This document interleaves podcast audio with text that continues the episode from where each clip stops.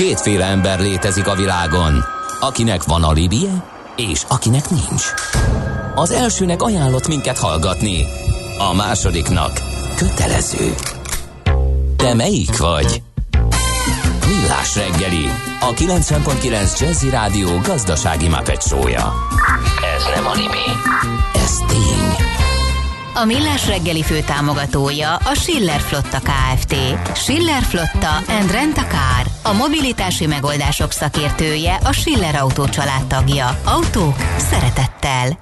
Jó reggelt kívánunk mindenkinek, aki most csatlakozott hozzánk, ez a Millás reggeli továbbra is itt a 90.9 Jazzy Rádióban Ács Gáborral. És Kántor Endrével. És, és, a, a, és a hallgatókkal. Nagyon gyorsan. Igen, egyrészt itt vannak a és, uh, Softcell vonal rajongói. Hát ott jól emlékszel, igen, Gábor, igen, Mandula Márk és Labda Dávid voltak a e, tagok, igen, a, a Softcell. Egyébként a Softcell is az ő e, non-stop erotic kabaré lemezük újrajátszása mellett játsza az új dalokat, és csinálta ezt a e, turnét, és hát egészen vicces megnézni, ahogy most kinéznek, és ahogy kommunikálnak a az arcok, akkor mondjuk így az ő csatornáikon, majd pedig utána hogyan fiatalítják meg magukat a színpadra fölvéve a régi imidzset, nagyon érdekes látni koncertfelvételeket, e, meg ahogy ők most beszélgetnek és kommunikálnak, ahogy kinéznek egyáltalán, és e, mm, azt is megtudtuk például, hogy az XX Sputnikból van a 20 éve a Mark Almond gitárosa, egyébként összeérnek a szálakot. Tényleg? Na azt nem tudtam viszont. Neil X Ja, tényleg a Nilek? Ő most ott gitározik egészen Óriási konkrétan. volt. Nem, mindegy. Annak idején a... az Olof Palme um, házba, amikor volt uh, kiváló koncert, azt az Izillel mi szerveztük le, úgyhogy én hoztam őket el a, a reptérről meg vissza, és utána egy felejthetetlen estét töltöttünk el a csacsacsában ezzel a zenekarral, egyszerűen elképesztő. Ezt el sem meséltem. Elképesztő. Egyszer, egyszer majd akkor ezt is tedd meg szerintem. Uh, még a Mondd el légy szíves szerintem a, a patika Igen, azt majd között. utána szerintem, mert közlekedési infók vannak, meg uh, itt vár a vonalban a Jó, akkor utána, és utána majd elmondjuk Jó. persze.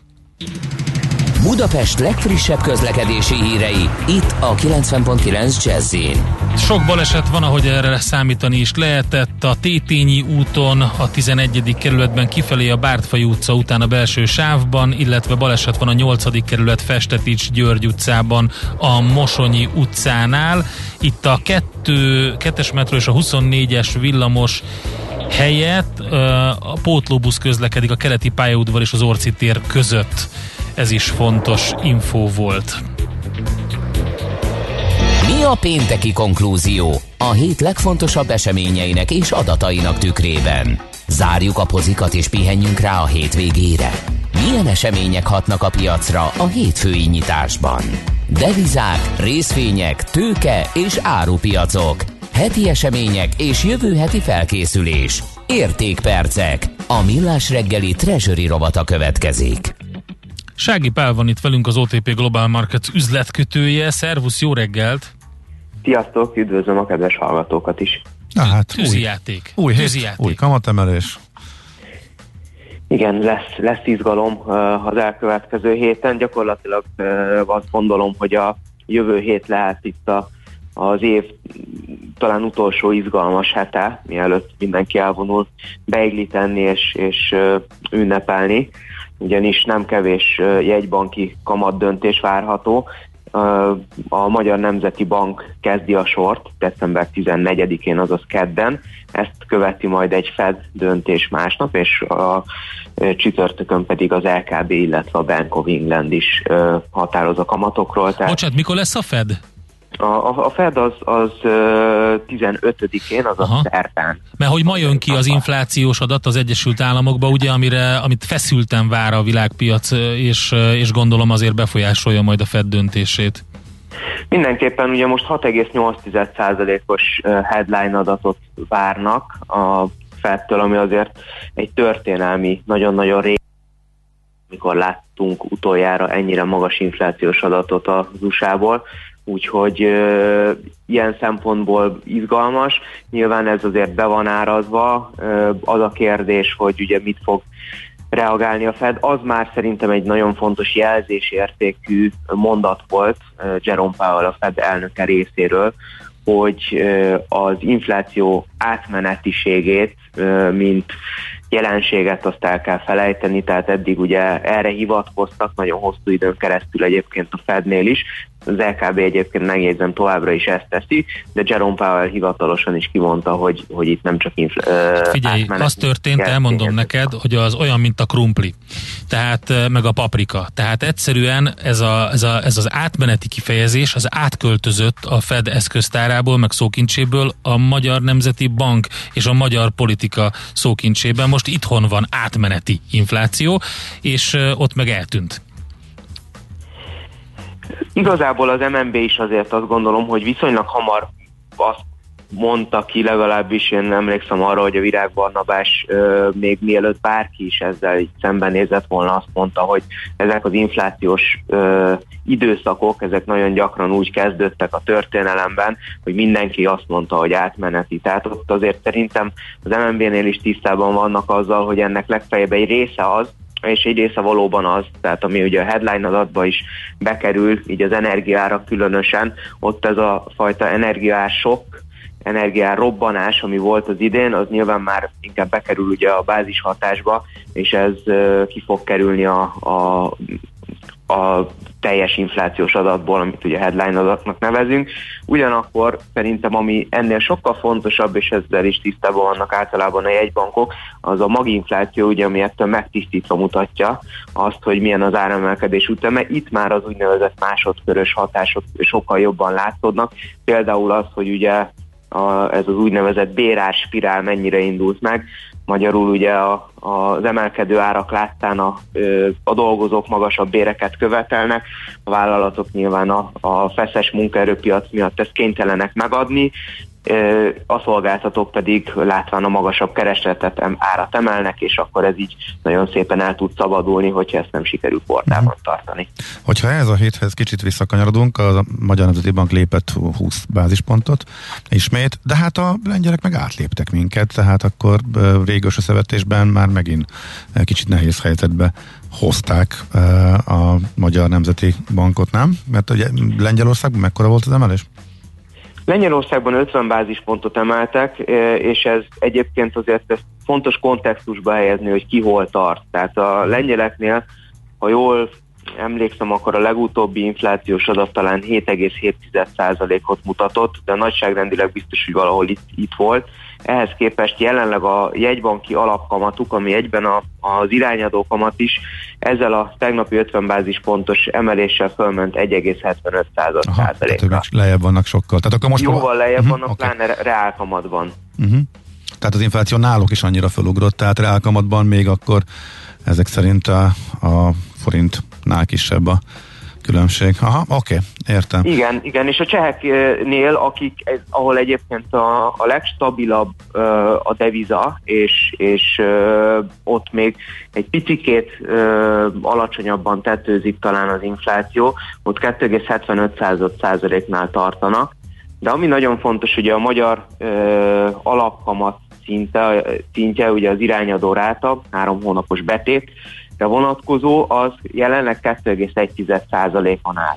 De az MNB egy picikét csavart a dolgokon, és ugye ezt az úgynevezett egyhetes betétet kezdte el mozgatni, és kezdte el eltéríteni az alapkamat szintjétől, és ezt már igazából az elmúlt három hétben mintegy 150 bázisponttal megemelte, tehát ez 3,3%-on áll, és tulajdonképpen ez az a mutató, hogy ez az a kamatszint, amit effektívnek nevezhetünk. Tehát ez az, ami mondjuk a piaci kamatokba is Igen. beépül, tehát tulajdonképpen ezt Na most, érdemes ezt igen. kell a, a régiós versenytársak kamatszintjéhez hasonlítani, nem a jegybanki irányadó rá. Igen, de ők nem élnek ezzel a lehetőséggel, hogy effektív kamatot hozzanak létre?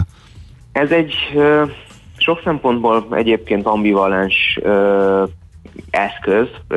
Érthető valahol az MNB-nek ez a döntése, főleg úgy, hogy ugye ők, ők egyszer csökkentettek a kamat emelés ütemén, ugye 0,3-ra fölemelték, majd visszacsökkentették 0,15-re, és ugye az euróforint mindeközben ugye újabb csúcsokat ért el magyarul, ugye történelmi forint mélypontot láthattunk 372-nél, nagyjából ekkor ö, vezették be ugye ezt az eszközt, amivel tulajdonképpen előre tudnak hozni kamatemeléseket, és rugalmasan tudják ezt tenni, tehát azt lehet mondani, hogy hetente van kamatdöntőülés most már Magyarországon, és ez az eszköz ez azért ambivalens, mert egyrészt hogyha jól csinálják, és ugye itt minden ajánlatot elfogadtak eddig az összes tenderen, tehát tényleg effektívé tették, tehát a, a bankok tényleg el tudták helyezni a, a fölös likviditásukat ezen a rátán.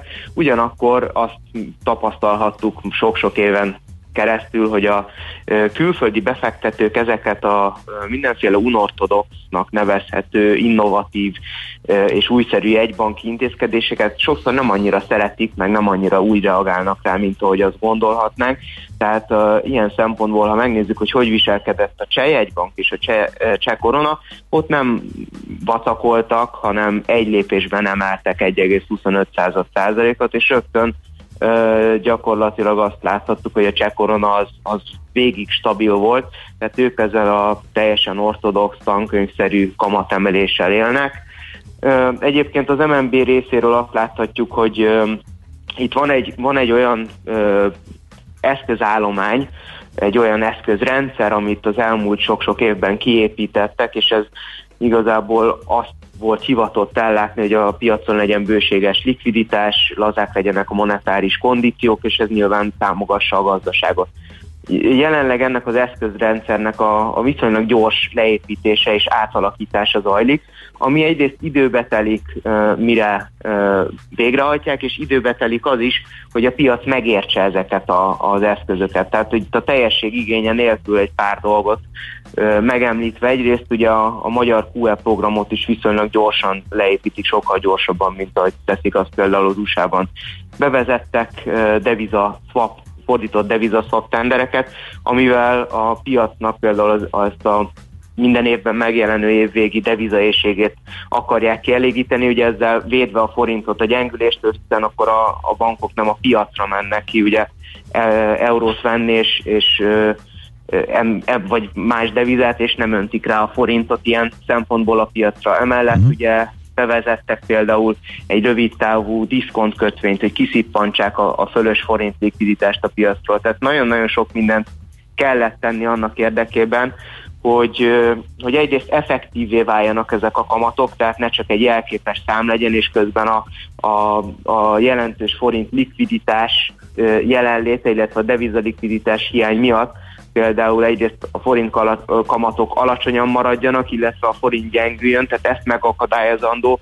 Nagyon-nagyon sok mindent csináltak, ami hát, most még az árfolyamban csak részben. Hát igen, látunk. tehát ugye nem, nem, egy, nem egyértelmű, hogy ez annyi, tehát, hogy ez látszana az árfolyamban, hát ma is két, két forintra printeltük a bár két forintra megközelítettük a 370-es, nem, hát 370-es szintet most a héten is, ott tehát ágaskodik az a, az árfolyam, és nagyon nem tud visszaerősödni a forint, tehát sok mindent megtettek, ortodox és unortodox lépések garmadája van, de eddig annyit sikerült elérni, legalább nem gyengül már tovább, hát de hát még a múlt héten is mélypontokon volt. Átmeneti kis visszaerősödgetések voltak, de alapvetően az általános piaci vélekedés, ha lehet így fogalmazni azt, hogy ez az árfolyam az, ahol, ahol jó a forint. E, igazából, ha megnézzük a csártot, akkor nagyon érdekes, vagy akár megnézzük 2020 volt a tavalyi 2020-as év régi MNB fixinget, az valahol pont itt volt 365-50 körül, tehát ott vagyunk, ahol, ahonnan indultunk igazából, csak azóta láttuk 345-öt, meg 372-t is. Valójában azért én azt gondolom, hogy egyrészt ebben a, a forint gyengeségben, nem tudom mekkora mérték, vagy nehéz ezt így lefejteni, mekkora mértékben, de ez, a, ez az évvégi devi éjsége a külföldi bankoknak ez is benne van, és akkor, hogyha a piac azt látja, hogy, hogy az MNB továbbra is hiteles, és azt az állítást, hogy, hogy a a reál kamat az Magyarországon lesz a leggyorsabban ugye magasabb, tehát ezt a nagyon negatív reálkamatot, ami most a, mondjuk, hogyha a novemberi 7,4%-os inflációt vetjük össze, ugye a 3,3%-os effektív kamattal, akkor ez is egy bődületesen negatív szám, de ez nagyon gyorsan tud csökkenni, hogyha egy, egy hasonlóan gyors ütemű kamatemelés párosul egy egyébként enyhülő inflációval, ugye most az MNB várakozása az jövő évre 5%-os infláció, tehát ez azért elhozhatja a forint stabilitását, főleg, hogyha ez az évvégi hatás is kikerül belőle, tehát azt lehet mondani, hogy nem biztos, hogy ennyire rövid távon kell néznünk. Most még azt láthatjuk, hogy ez tényleg arra volt elég, hogy ne a történelmi csúcsokon, hanem egy pár százalékkal alatta legyen itt decemberben az árfolyam. Hát oké, okay, figyeljük akkor a jövő hét, az nagyon fontos, a mai öm, amerikai inflációs adat után jönnek ugye az évvégi kamatdöntések, Lengyel, jegybank, MNB, Fed, LKB, és hát természetesen ugye a mi pénztárcánkra a Magyar Nemzeti Bank intézkedései a fontosak, meg a forint árfolyam. Pali, köszönjük szépen, jó kereskedés nektek, szép napot! Köszönöm szépen, kellemes hétvégét mindenkinek! Sági Palival beszélgettünk az OTP Global Markets üzletkötőjével. Aranyköpés a millás reggeliben. Mindenre van egy idézetünk. Ez megspórolja az eredeti gondolatokat. De nem mind arany, ami fényli. Lehet kedvező körülmények közt gyémánt is. Na, azt mondja, a mai aranyköpésünk Jorge Semprún, spanyol írótól származik, 1923-ban született ezen a napon. Az mindegy, hogy emlékezele, vagy felejtesz, ha egyszer a múlttal törődsz. Miálovics András egyébként uh, ilyen neoromantikus. Ezt megfigyelted? De hogy sorozatban ilyeneket választ, ön, igen. De, de ő ilyenkor olyan elgondolkodik rajta, sóhajt egy mélyet, kitöröl egy könycseppet a szeme sarkából, és, és utána azt ír, valami ilyesmit szokott ilyenkor írni rá a Facebookon, hogy krédóm nékem, vagy valami Miálovics András, hogy általában 8, 8 óra 35 és 8 óra 45 között minden nap, amikor az aranyköpés rovat van, akkor neuromantikussá válik, majd pedig újra visszavedlik medvévé, gladiátora és, és, és hasonló kőszívű De az csak kívül van, kívül, kívül van a kemény persze, nagyon puha és érző belsőt takar. Aranyköpés hangzott el a millás reggeliben. Ne feledd, tanulni ezüst, megjegyezni arany. Fú, rengeteg minden jött a kedves hallgatóktól. Egy fontosat elmondok a Facebookra jött Messengerben, mégpedig Angélától, aki szakgyógyszerész, és azt írta, hogy a Covid tesztekkel kapcsolatos ma reggeli beszélgetésünkből neki az jön le, hogy a patikák a felelősek a tesztek magasáráért, volt egy ilyen kifutás a beszélgetésnek, de nem csak, ugye arról volt, hogy a piacnak volt, a, a szerkezete és a helyzete érdekes a magyar piaci, hogy nagyon nagy kockázatot vállal mindenki. Igen, Ezt tehát is az, elmondta hogy az a, interjú alany. De hát érthetőnek nevezte ő is azt, hogy a patikák jóval nagyobb marzsot raknak rá ezekre uh-huh. a tesztekre. Igen. Ő azt írja, hogy patika vezetőként ezt sajnos cáfolnom kell, arról nem esett szó, hogy a patikák csak a szigorúan ellenőrzött gyógyszer nagykereskedőktől vásárolhatnak, ahol még mindig 4000 forint fölött van a nettó beszerzési ár a Covid tesztekre, és sajnos korlátozott az elérhetőség. A patikák működéséről azt fontos lenne tudni, hogy a forgalmazott gyógyszerek degresszív árrése miatt kénytelenek az úgynevezett egyéb termékekre nagyobb árrést tenni, hogy ki tudják gazdálkodni a magasan kvalifikált munkatársak bérét, a magas bérleti díjakat és az egyéb törvényi Aha. előírásoknak, amiknek meg kell felelni ezeket is. Úgyhogy uh, Angéla szakgyógyszerész írta ezt, köszönjük szépen. Tehát ezért, ezt ezért sokkal drágább a fogkrém, meg a fogköztisztító, meg hasonlók, meg a hát, is például. Például, meg a kontaktlencse folyadék. Azért nagyon érdekes, amit írt, mert írják hallgatók is, hogy uh, már van a Patikában is van már 3-4 ezerért e, teszt. E, mi a Millás reggeli beszerzésen is e, online 3 ezerért rendeltük, amivel mi e, teszteljük magunkat, és e, ez azt jelenti, hogy ha a patikák meg 4000ért kapják nagykeráron, azok, akik biztos hogy minőségi mhm. terméket adnak, de hát mi nagyjából lecsekkoltuk, és az is annak tűnik, most akkor meg hogy tudják ezek az online kereskedők, hogy akkor ezek máshonnan szerzik be, vagy ezek nem azok, de igazából a két legismertebb márka és egész világon legnagyobb számban eladott tesztek is már lementek be a 3-4 ezeres kategóriába online rendelve, úgyhogy hú, nagy kacsvasz van, az biztos. Hát mi a legfontosabb kérdést a hallgató egyszerűen fölteszi, hogy államnak nem kellene ebbe szerepet vállalnia. A magyar állam úgy döntött, hogy nem érdekli.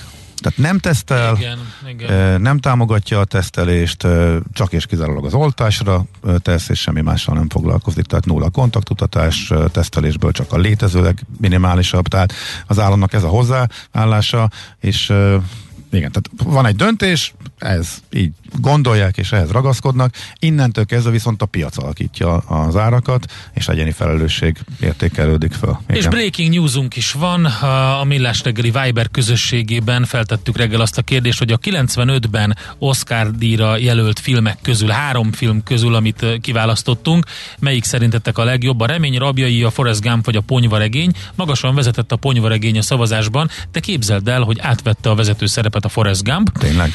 Mégpedig egy kis kezdett kiegyenlítődni a dolog, tehát ezért beszéltünk arról, hogy nehéz dönteni. Tehát Igen. A remény rabjai kimondottan, följött... kimondottan azért hoztuk föl, mert én most teljesen véletlenül beleszaladtam a, a Forrest Gumbba, és utána a ponyvaregényt adták, és akkor jött eszembe, hogy avóta vitatkoznak ezen, hogy ez az év volt az, amikor a legjobb filmek versenyeztek Igen. egymással, a 95-ös Oscar uh, díjról van szó amit a Forrest Gump nyert egyébként, de egészen zseniális filmek voltak még ott, ezért tettük föl ezt Baromi a kérdést. Én küzdeni. azt hittem, hogy nálunk egyébként a tényleg a ponyvaregény fog nyerni. Figyelj, a remény de... rabjai följött 23 ra ez Aha. is érdekes, a ponyvaregény 36, és a Forrest Gump 41 százalék. Oh. Itt tart most a szavazás, a villás reg, millás reggeli. Akkor ezt ne zárjuk le majd csak a műsor végén. Csatlakozzatok, nem? és tudtok szavazni, e, illetve ott van az a kiváló matrica csomag a matricáruházban, amit le tudtok tölteni, és használni tudjátok a csetekben, üzenetküldésekben, a Viberen, úgyhogy ezt is ajánljuk. Jó reggelt, ne bántsátok a millás reggeli német nyelvtanárát, Maci nagy ember nagy szívvel, egy erős páncéllal álcázva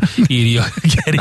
Ugye azt már megszavaztuk, hogy hogyan ejtsük helyesen rovattal fogunk majd jönni Miálovics Andrással. Szegény belefutott a Dreadnought csatahajóba valamelyik reggel egy csata elemzése közben, és, a, és, és mellé volt még írva három német birodalmi marsal neve. Hát figyelj, nekem a, a Brut Nature a kedvencem a múlt hétről. A Brut Nature? Azt nem hallottad? Azt figyelj. Ez, Jó, most, ez neked most, kimaradt. Most, most, nagy, most egy mentális ütvefúróval. A Maci összesnek egy oszlopos tagja szerintem. Brut Nature. Hát ki, figyelj is. Ez majdnem olyan jó, mint a, a, a Cardonai, amit konkrétan egy pincér uh, ismerősöm mesélt, hogy ezt kérték tőle egy buliban. Így, így egészen pontosan így hangzott el a mondat. Egy édes piros Cardonai-t kérek szépen. Úgyhogy ez, ez önmagában elég sok sebből vérzett. Na jó, játék következik. A szerencse fia vagy? Esetleg a szerencse lánya? Hogy kiderüljön, másra nincs szükséged, mint a helyes válaszra. Játék következik. A héten bármelyik kérdésre helyes megfejtést beküldők között, tehát ma is, pénteken kisorsolunk, tehát ma kisorsolunk egy darab Afidea a la carte menedzser szűrés alapcsomagot az Afidea Magyarország jó voltából, tehát bármikor beküldtetek egy jó választ, hétfőn, kedden, szerdán, csütörtökön vagy ma külditek, akkor ma a sorsoláson részt vesztek. Mai kérdések a következő. Melyik orvosi képalkotó módszerre illik a következő állítás? Valós időben jeleníti meg a képeket, és akár mozgás közben is használható. A. Ultrahangos vizsgálat. B. Komputertomográf, vagy C. Mágneses rezonancia vizsgálat. A válaszokat pedig erre az e-mail címre kell küldeni. A helyes megfejtéseket ma délután 16 óráig várjuk a játékkukac jazzy.hu e-mail címre. Kedvezzem ma neked a szerencse! Ez továbbra is a Millás reggeli, és egy fontos info, kedves hallgató írta, hogy egy érdekesség, baleset van a 8. kerület Festetics Mosonyi utcánál, ott hónapok óta tilos balra kanyarodni a Mosonyiból a Festeticsre építkezés miatt. Mindenki, mindenki tesz rá, napi több százezer autó kanyarodik balra, még a rendőrautók is, hát itt történt ez a baleset most. A mozgás jó, a mozgás egészséges, a mozgás motivál, serkenti a gondolkodást és fiatalít. Aki mozog, az boldog ember és kevésbé stresszes. Pályán, ösvényen, vízben, nyeregben, egyedül vagy csoportosan, labdával vagy anélkül, mindegy. A lényeg, hogy mozog. Épp testben. Tehát teljesen izgalmas, de legalább az évszakhoz illő sporttal jelentkezünk most, mert hogy kutyaszán hajtásról lesz szó, hazánkban is világszerte is egyre népszerűbb ez a sport, melynek fanatikusai, kutyák és gazdáik is a tél közelettével egyre inkább elemükben érzik magukat. Nincs is szükség olyan sok mindenre, hogy részesei lehessünk a kutyák és hajtóik csapatmunkája adta élménynek, csupán néhány szánhúzó kutyára, felszerelésre, elszántságra, türelemre, de hogy mire, azt elmondja majd nekünk Horváth János, aki civilben színész, humorista, nem civilben kutyaszánhajtó és harcművész, vagyis kultúrbarbár. Ezt az infót kaptuk, már nincs itt velünk a vonatban, de mindjárt visszahívom, addig Gábor elmondja a legfontosabb üzeneteket. Jó, oké. Okay.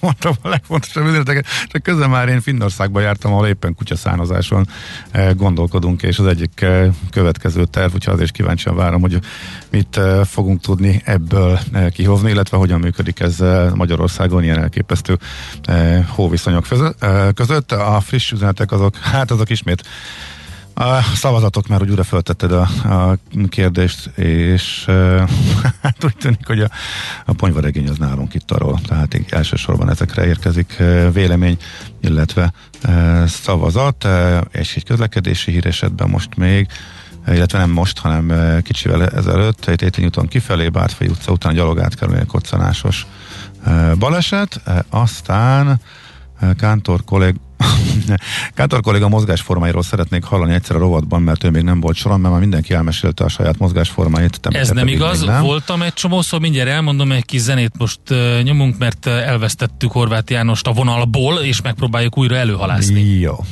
A mozgás jó, a mozgás egészséges, a mozgás motivál, serkenti a gondolkodást és fiatalít. Aki mozog, az boldog ember és kevésbé stresszes. Pályán, ösvényen, vízben, nyeregben, egyedül vagy csoportosan, labdával vagy anélkül, mindegy. A lényeg, hogy mozog. Épp testben. Na kérem szépen, akkor újra neki futunk. Tehát Horváth János van itt velünk a vonalban. Szervusz, jó reggelt! Szervusz, jó reggel, sziasztok! Egy kis technikai akadály volt, ugye már Semmi gond. És de már összejöttünk. Tehát civilben színész humorista, nem civilben kutyaszánhajtó és harcművész, vagyis kultúrbarbár. Ezt kaptuk, mint, mint bemutató szöveget. Stimmel? Hát, nagyjából, nagyjából igen, a barbár az mindenképpen, a kultúra az sokan megkérdőjelezik, főleg kritikusaim, de, de többé-kevésbé igen. Oké, okay. nézzük ezt a kutyaszán Hol kutyaszánozik a igen. Magyar? Ja, ez az a klasszikus kérdés. Ugyanott, ahol a, a más nációbeli. Ö, igen, ez mindig, mindig a jégkutyaszám, meg jé, miért, miért, miért Magyarországon itt nincs is hó. Egyébként van, természetesen most az elmúlt egy-kettő időben, vagy természetesen nem tudom, de, de úgy tényleg kicsit kicsit kevesebb volt, de hát azért, azért többé-kevésbé van. Itt inkább az a probléma ezzel az egésszel, mint úgy áll Susan nálunk a, mondjuk a, a, a, a téli sportok megítélésével. Tehát lehet itt bármekkora tél, bármekkora hó, bármi. A téli sportok azok Magyarországon mindig kicsit olyan, olyan, olyan köhögősek, szóval olyan furon megítélés. Hát én kényelmes ember a magyar, tehát egy kicsit esik az eső, esik a hó, akkor nem szeret kimenni. Az ember pár éve a normafára sétálgatva, talán hogyha elvétve egy-egy sífutót lehetett látni, pedig mennyire egyszerű dolog. Igen, igen, igen, és hát az, az a, a, arra, most nem akarok a sífutásba belemenni, de hát ugye a sífutás az a történet, ami, ami Magyarországon abszolút megvalósítható lenne. Persze, persze. De mégsem, mégsem. Uh-huh. Most ugye van ez a klasszikus, hogy, hogy az osztrákokról is beszélünk, de hát a, a szlovák is, meg a, a, a csehek is ugye általában sílétszerállapokon születnek. E, többé-kevésbé, ez is vannak problémák náluk a, a szülészeteken, de, de ez valahogy hozzájuk tartozik meg úgy egyáltalán kint a természetben való mozgás. A kutyaszánhajtás nem annyira, de ettől függetlenül azért küzdünk vele, hogy rátérek a nyomvonalra, küzdünk vele, küzdünk vele. Hát én is azt merem mondani, hogy a, itt, itthon is hazánkban a leges-leges-leges-leges legelsők között voltam 86-ban. Tehát 1986-ban kezdtük ezt el, de hát már jóval korábbra datálódik, hogy én kutyaszámhajtó szeretnék lenni, szerintem így születtem többé-kevésbé. Na jó, de hol laknak a kutyák? A kutyák kennelekben laknak, mindenkinek van első osztályú szuperkennele, és van egy nagy udvaruk, ugye szaknyelven úgy mondják, hogy dogyard, külországi nyelven, egy kutyaudvar, ami, ami csak az övéké. uh-huh. és ott laknak. Amikor meg edzünk, akkor meg beszállnak a, a, a autóban lévő szállítóboxaikba, és akkor megyünk edzeni. Sok-sok kilométer, nagyon-nagyon sok. Tehát akkor a, a magyar e, kutyaszánozóknak megvannak a kutyáik, vagy pedig kiártok külföldre, és ott űzlitek a sportot? Ez még mindig nem egyértelmű nekem. Hát a kutyák az, azok megvannak, tehát ugyanúgy, hogyha most maradjunk megint a síelés analógiájánál, hogy, hogy persze bérelhetsz is sílécet, de hát az nem ugyanaz a történet. Uh-huh. Nem általában, általában mindenkinek van kutyája, aki, aki aki eh, klasszikus kutyaszállítással foglalkozik, uh-huh. vagy egyáltalán húzósporttal. Azért mondom a kettőt külön, mert, mert klasszikus kutyaszállhajtó már itthon egyre kevesebb van, tehát egyre kevesebben vagyunk.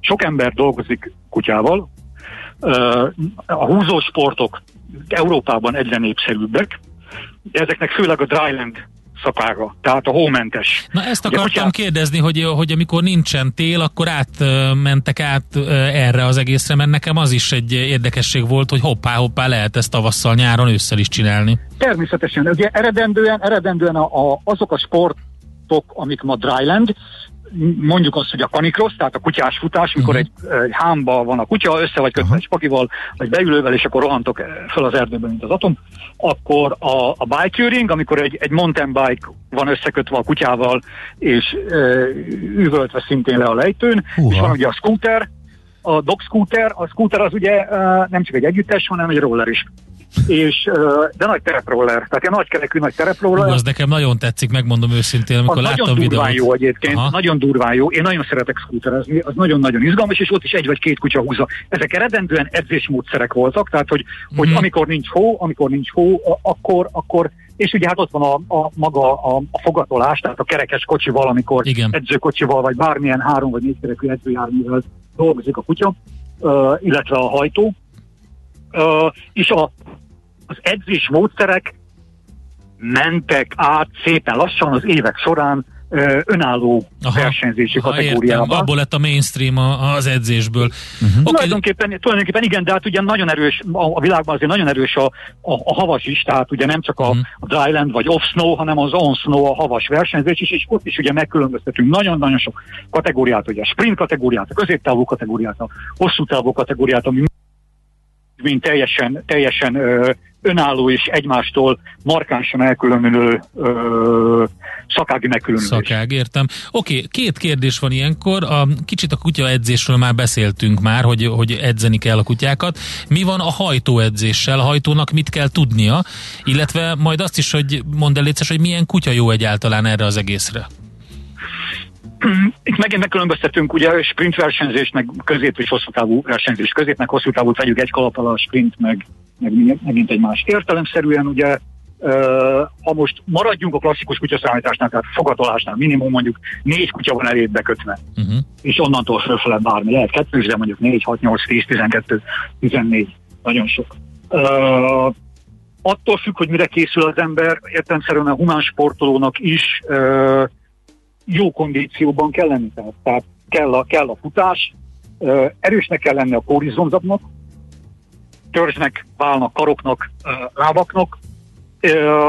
A hosszú távú kutyaszállításhoz kell egy, egyfajta elég erős mentális és fizikális állóképesség is. Uh-huh. Nagyon, ugye, ha álltál már szánon mondjuk a felréven dolgon, ugye, Aha. mint turista. Uh, nem véletlenül mondtam, mert ugye Mihálovics kollégám említette. Igen, igen, a fiárővent, így van. Úgy tudok ám mindent. és még an, an, annál többet is.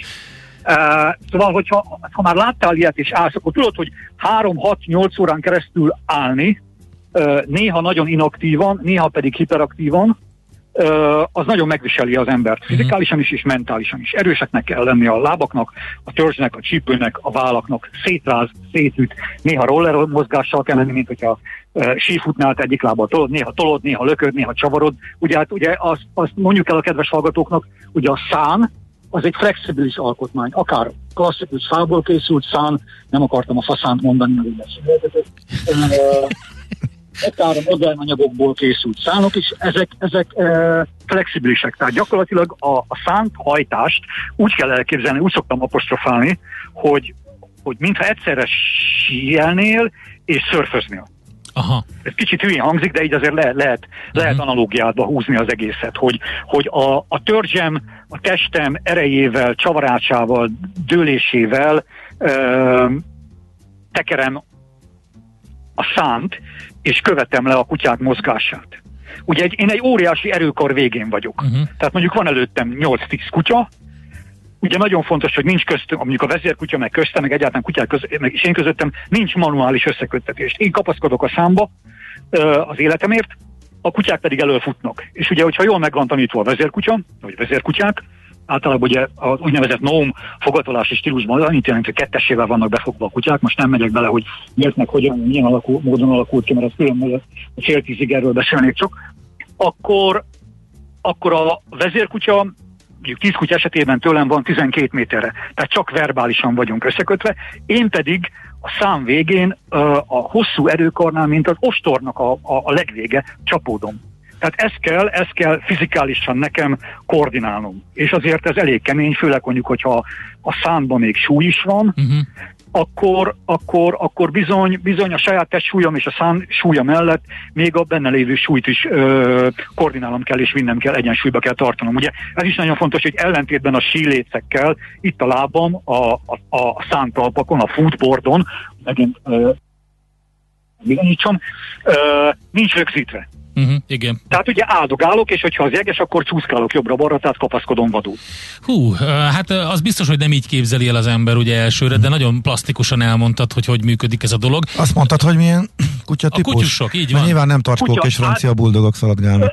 Ritkában ugye a, megint mondjuk azt, hogy a, a dryland kategóriákban ö, gyakorlatilag hobbi szinten, vagy, vagy, vagy fan szinten ö, tulajdonképpen minden kutyával ö, lehet dolgozni, mert azt lehet mondani, hogy valamilyen szinten minden kutyát meg lehet tanítani húzni. A kutya egy futó ragadozó, előrefele megy, a, a, az ember és a kutya kapcsolata itt a húzósportoknál maradván, mindegy hogy, mindegy, hogy egy kutya vagy húsz kutya, az egy közös együtt vadászás. Mi vadászunk. Uh-huh itt a, a, ne, nem, nem antilopra, vagy őzre, vagy mamutra, vagy bármire, hanem még nem tudjuk, hogy mire, de vadászunk, együtt futunk. Ez, a, a kutyaszállhajtás ugye a kutyával együtt utazás, menés, ez a legősibb közlekedési eszköz. De 8-10 ezer éve már a kutya húz, meg visz, meg futunk, tehát együtt vadászunk, tehát nagyon könnyű ezt a dolgot megtanítani a kutyának. Értelemszerűen az arra specifikusan szelektált fajták vagy típusok sokkal alkalmasabbak. Tehát Aha. ugye végig tudsz menni a Hungaroringen egy, egy akármilyen autóval, de valószínűleg egy, egy van az a